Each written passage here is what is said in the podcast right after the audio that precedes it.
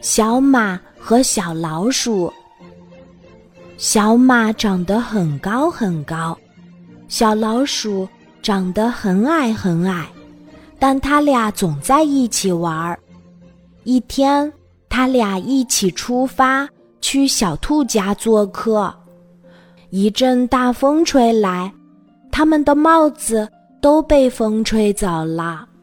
小马的帽子被吹到了一个洞里，它的身体太大了，怎么也拾不到帽子。小老鼠的帽子被挂在了树枝上，它跳呀跳，但怎么也拿不到帽子。不如咱们俩换一下吧，小马说。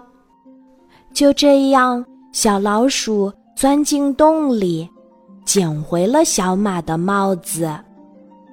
小马从树枝上拿下了小老鼠的帽子，他俩交换了帽子，继续向前走去。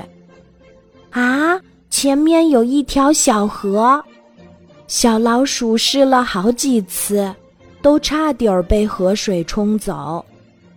这时，小马说：“小老鼠，你跳到我的背上，我背你过去吧。”小老鼠跳到小马的背上，轻轻松松就过了河。